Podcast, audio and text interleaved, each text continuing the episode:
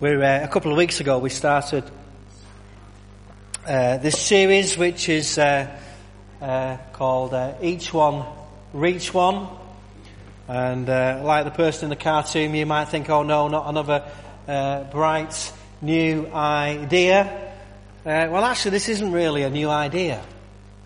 this is as old as the story of the Bible itself. Because since uh, certainly since Jesus' day. This is what the disciples have been doing, trying to reach people. But this was our theme for the church weekend. And uh, uh, we had a great time at the church weekend. Uh, we shared great fellowship together, food and, uh, and fun. This is uh, Ian trying to get a tune out to the congregation. this is some dodgy guy doing a bit of magic. but there was a serious aspect as well to the fun and fellowship of food in that we were thinking about how we can reach people uh, with the gospel of Jesus Christ. And uh, I thought this slogan was quite helpful, each one, reach one.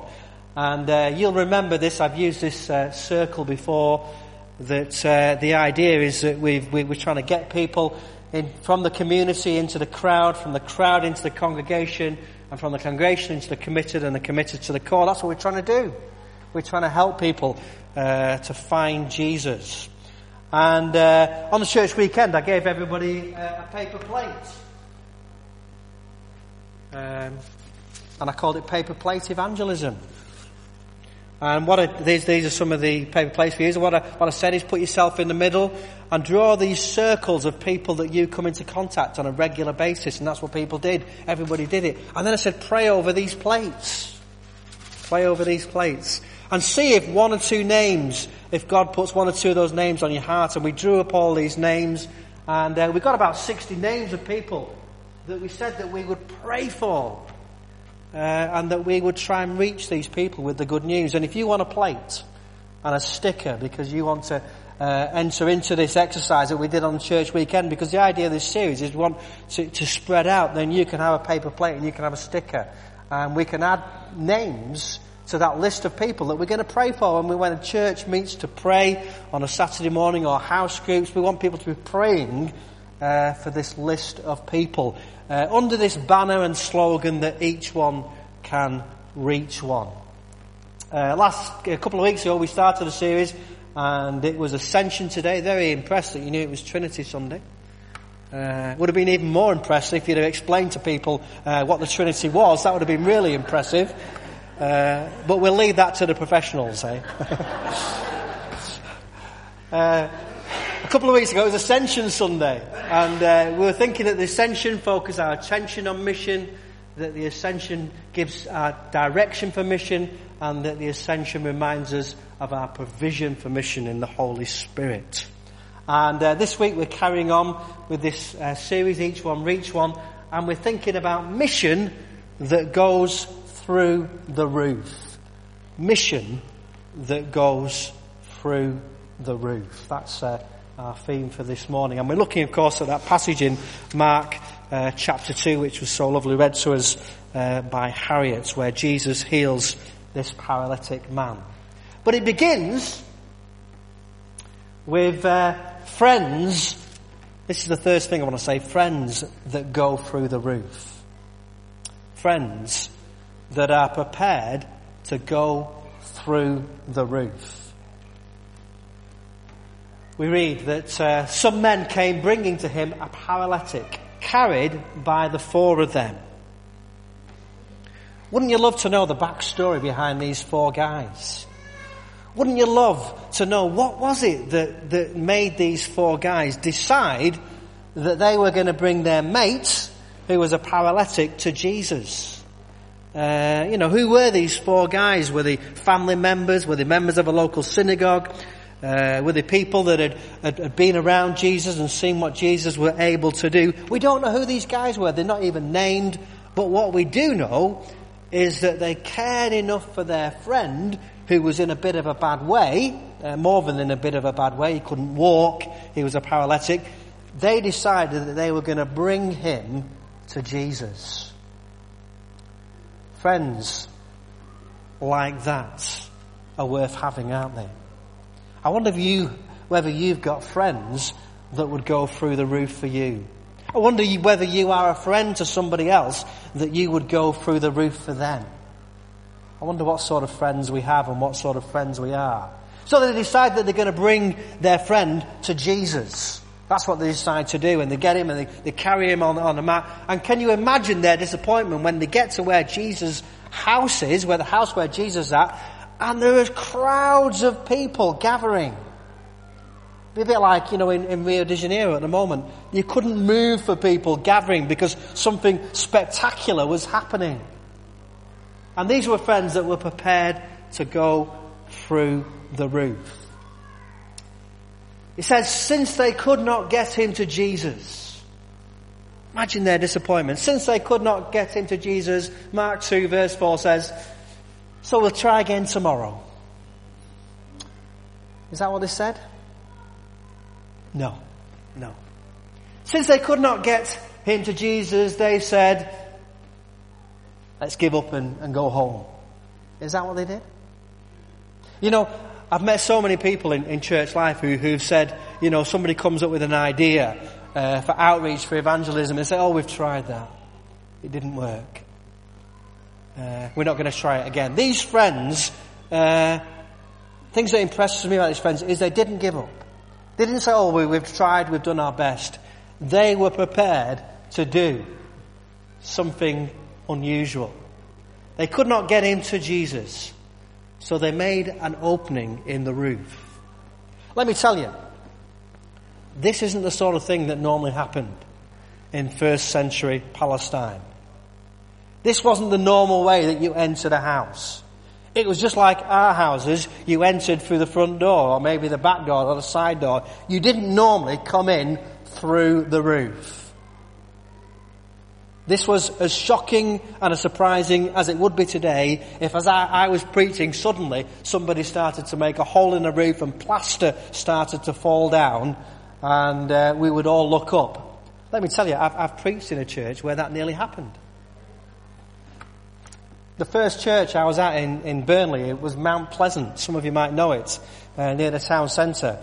And uh, to get into the pulpit, you, you, literally needed a hard hat because the ceiling was basically falling in. There was a section cordoned off that, that plaster regularly fell into. So a bit of plaster falling wasn't that unusual. But let me tell you, uh, in most circumstances, in most cases, when the plaster starts falling and somebody appears uh, the, in the roof, it's an unusual situation. These friends cared so much about their friend, they were going to do, you know, anything. The crowd's too huge, you guys should totally lower your friend through the roof. Somebody had that bright idea.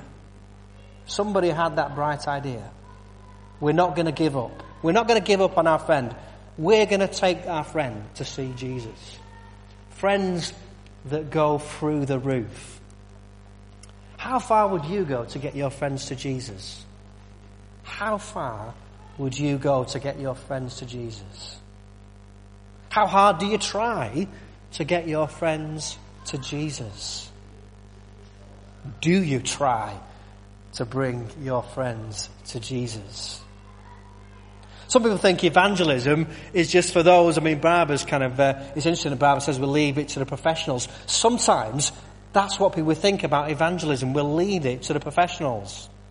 I was even in one church when they said, when we talked about evangelism and somebody said, well that's your job. That's what we employ you to do, to evangelize people. Uh, we're not gifted or able to do that.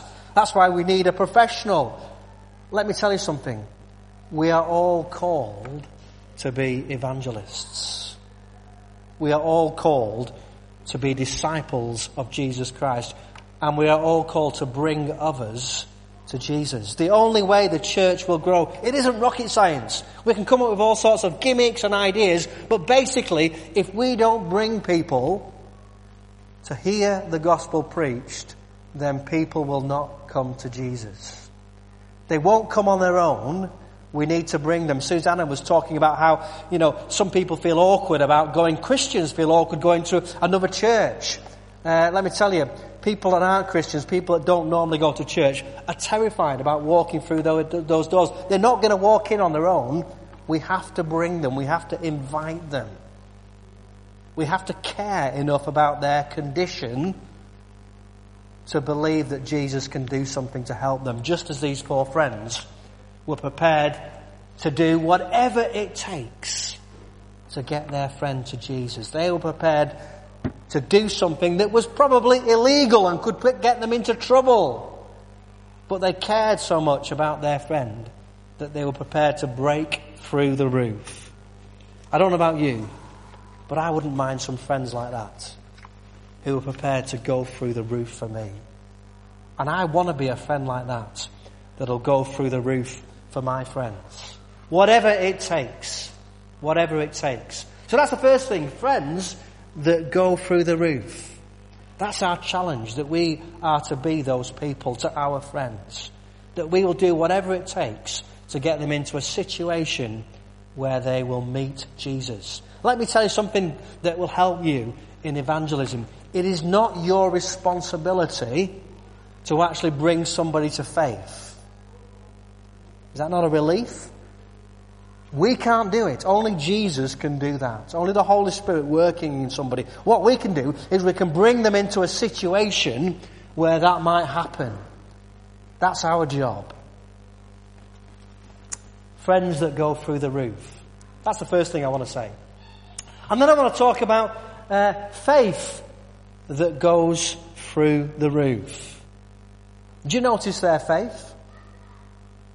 Do you notice their faith? Well, Jesus certainly did. He, uh, he noticed their faith. In fact, uh, he points it out, doesn't he? When Jesus saw their faith. Don't know about you, but I think he's talking about the four guys. He saw the faith of these four men. He looks up at the roof. Everybody else is shocked and horrified. I reckon Jesus was smiling. He was smiling because he saw that these four people had, had, used their imagination, they'd used their initiative. They weren't going to let anything stop them bringing their friend to Jesus. He saw their faith. Because these people really believed that bringing their friend to Jesus would make a difference in his life. I wonder whether that's actually what puts us off inviting and bringing our friends. Do we actually believe that if our friends came to Jesus, that their lives would be a lot better? Do we actually believe that? Do we know that our lives, you know, uh, Barbara talked about when she introduced that song, you know, thank you for saving me, that that was her experience, that God had saved her. Is that our experience? Has God saved us and has it made such a difference that we think everybody else needs to have this fantastic thing called faith in Jesus Christ that I've got? Or is it just a, a small part of our lives that's not really that relevant and not really worth talking about? The fact that the friends, their friend couldn't walk didn't stop them from getting him to Jesus. They carried him. The fact that the crowd blocked their access to Jesus didn't stop them. They went around the crowd. The fact that the roof in the house lay between their friend and, Jesus didn't stop them. They removed it. What are the obstacles we need to remove to get our friends to Jesus? Are the things that need to be removed so that we can bring our friends to Jesus? Bill Hybels in his book Just Walk Across the Room, we studied it a couple of years ago, says, I really believe the saving message of Jesus Christ. I don't just preach it. I honestly believe that every wayward person I know would live a vastly better life if God's love, grace and redemption were operating in their lives. Do you believe this too? Do you believe this too? These four friends believed it. And their faith was seen not in just what they said they believed, in what they did. Faith, James says, without actions, without works, is dead. We can say, you know, sometimes people when they're trying to convince me in an argument about what they believe, they say, but Richard, I really, really, really, really believe this. As if you put so many reals in front of it, it, it makes a difference. Well, live it out in your life if you believe it. Show people in the way that you live that this is what you believe. We can all talk about what we believe, but it's how we live that will affect the people around us. If they see in us something so remarkable, so different, something that they want, if they just see us as a, a bit religious and quirky and odd, they're not going to want what we've got. The four friends uh, had a faith that went through the roof. A faith that meant that they were determined to bring their friend into the presence of Jesus. They weren't going to let anything get in their way. We let all sorts of things get in our way. Sometimes it's, it's little things that get in our way, isn't it? It's, oh, I've not got the time. I've, uh, I'll, I'll, I'll, I'll, I'll do it another day. Sometimes it's, it's, it's the fact that we think, oh, well, our friends won't be interested. They're not, they're not religious. They won't be interested in, in coming to a church service. They won't be interested in, in, in what we're doing. We let all sorts of things stop us inviting and bringing our friends to Jesus. These four friends didn't. Their faith was lived out in their actions. They were prepared to take risks. And whenever we invite somebody to start to share our, our faith, we're taking a risk. We're perhaps stepping out of our comfort zone and taking that risk to share what we believe is a life changing. We sang in, in the song, you know, broken lives are being made new. That's what we believe that Jesus can do. He can make something new out of a broken life. And we need to believe it for our friends and not just for ourselves. So it's a, it's a friends that go through the roof. It's a faith that goes through the roof. And then thirdly and finally, I want to talk about forgiveness that goes through the roof. Forgiveness that goes through the roof.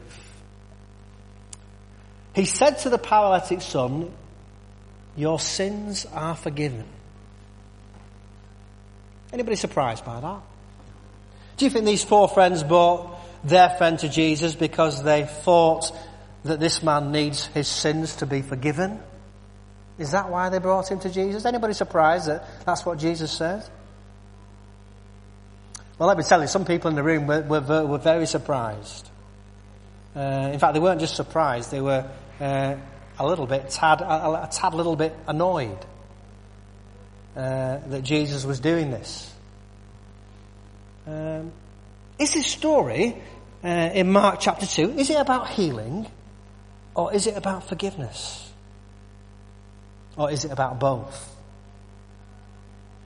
Of course, there is a there is a, a, there was a tradition in Judaism where, that linked sin uh, with illness.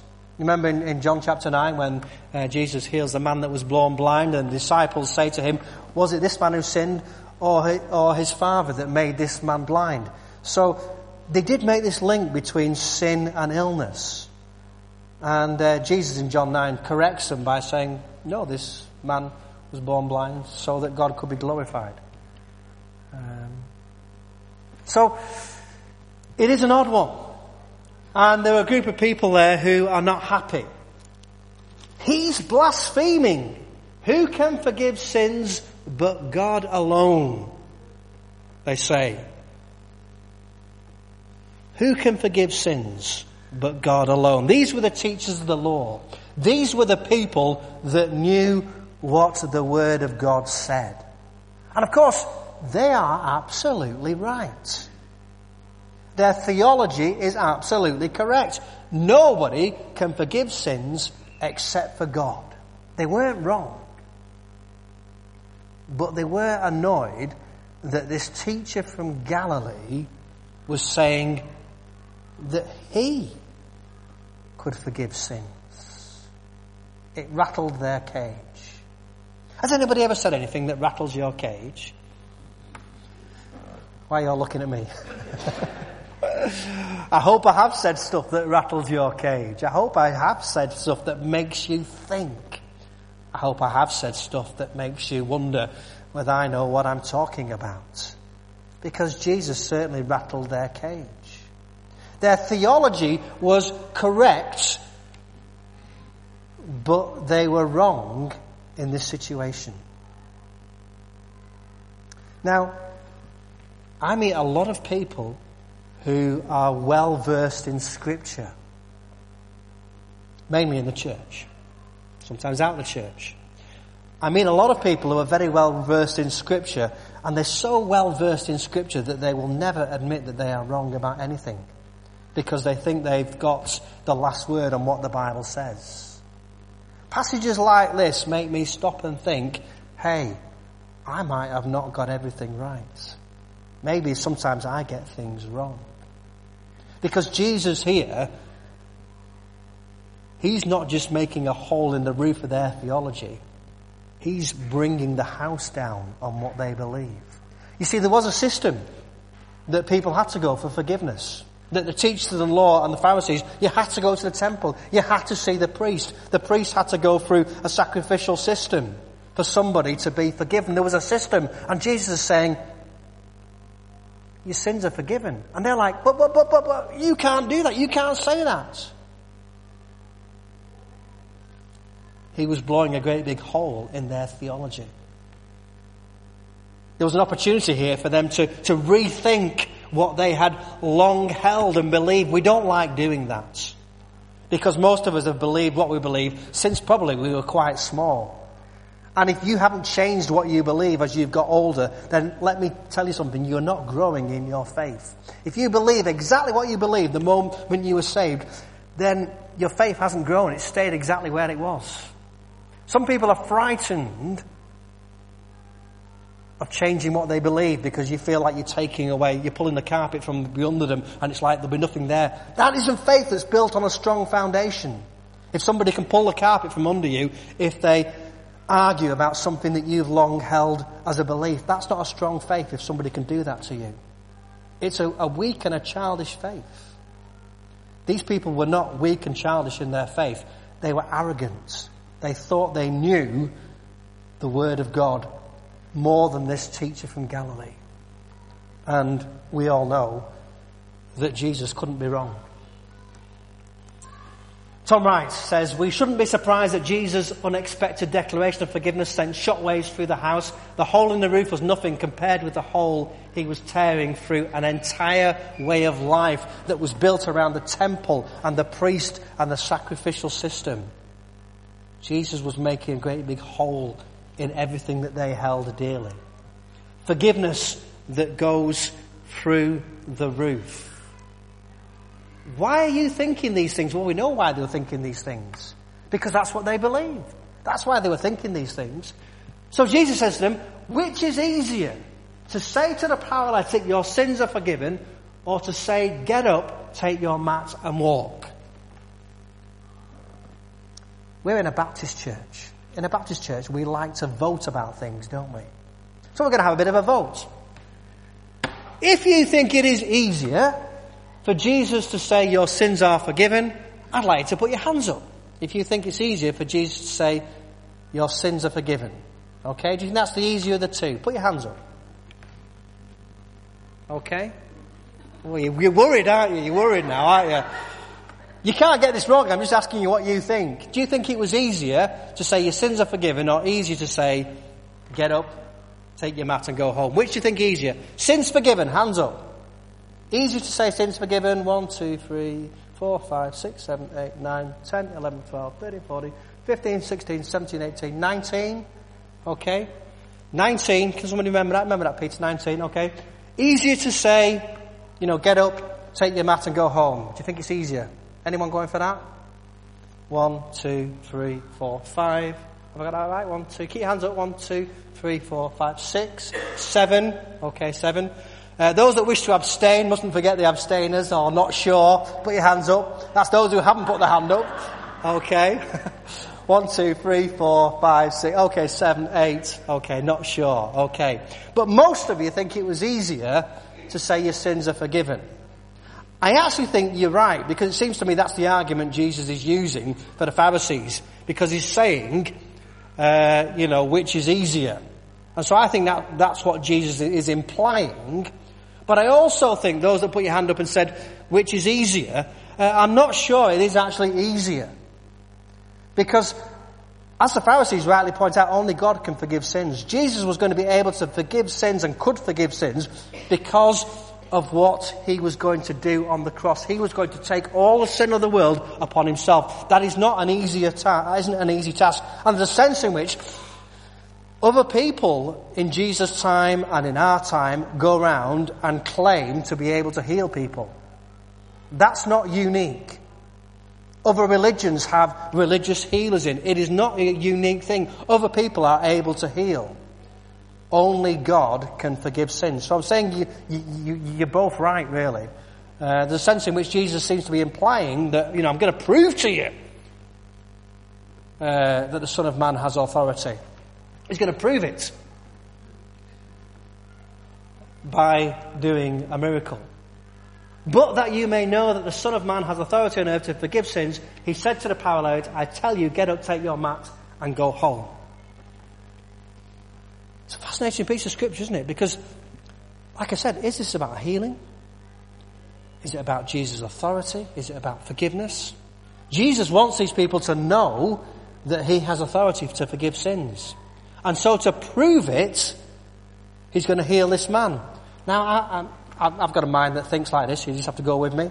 You know, I'm thinking, gosh, if they'd have all said, you know, started applauding when the man's sins were forgiven and throwing a party and, and, and, jumping up and saying hallelujah, would Jesus have left the man on the mat? Would he have not had to do it? Was he only doing it to prove his authority as a son of man?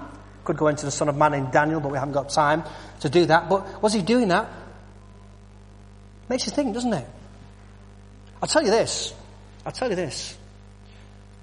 Jesus does have the authority to forgive sins. I can say with absolute confidence, I really, really, really, really believe this, folks, if that helps you, uh, that anybody who confesses their sins can be forgiven. I don't doubt that. That's anybody. Anybody. Whatever they've done. This is the gospel. When it comes to healing, I've got to be honest and say, I'm not quite as confident in that. I'm not not confident in the fact that God can heal. I believe that God can heal. Um, but it seems to me, uh, you know, with nearly 20 years of ministry, that the healing thing is, uh, is a little bit more messy. Some people seem to get healed and some people don't. Some people don't admit that some people don't get healed. They, they, they, try to say, well, if you have enough faith or if the person had enough faith, then they would get well. But it seems to me that it's not clear. It's a bit like the Trinity.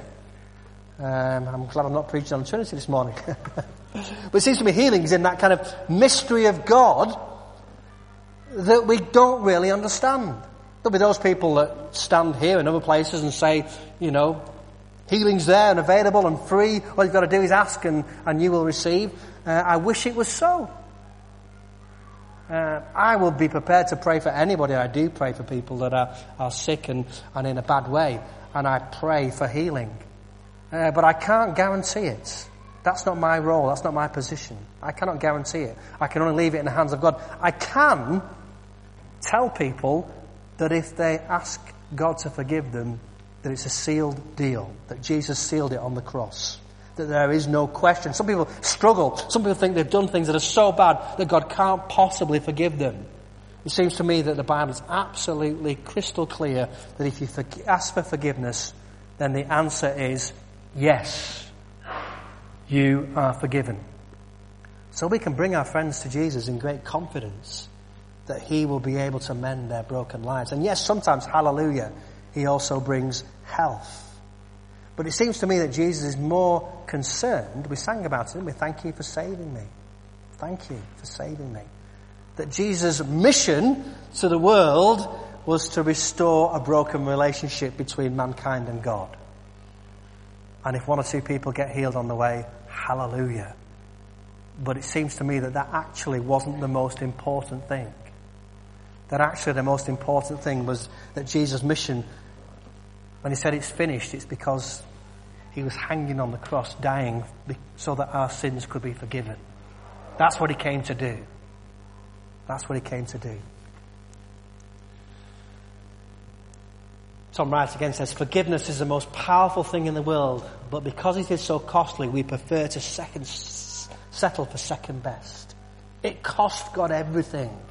Remember we said whatever it takes. We've got a friend who's prepared not only to go through the roof, he came to earth. He broke through that roof, that atmosphere, and he came to earth and he died because he was prepared to do whatever it took to bring people into a relationship with God.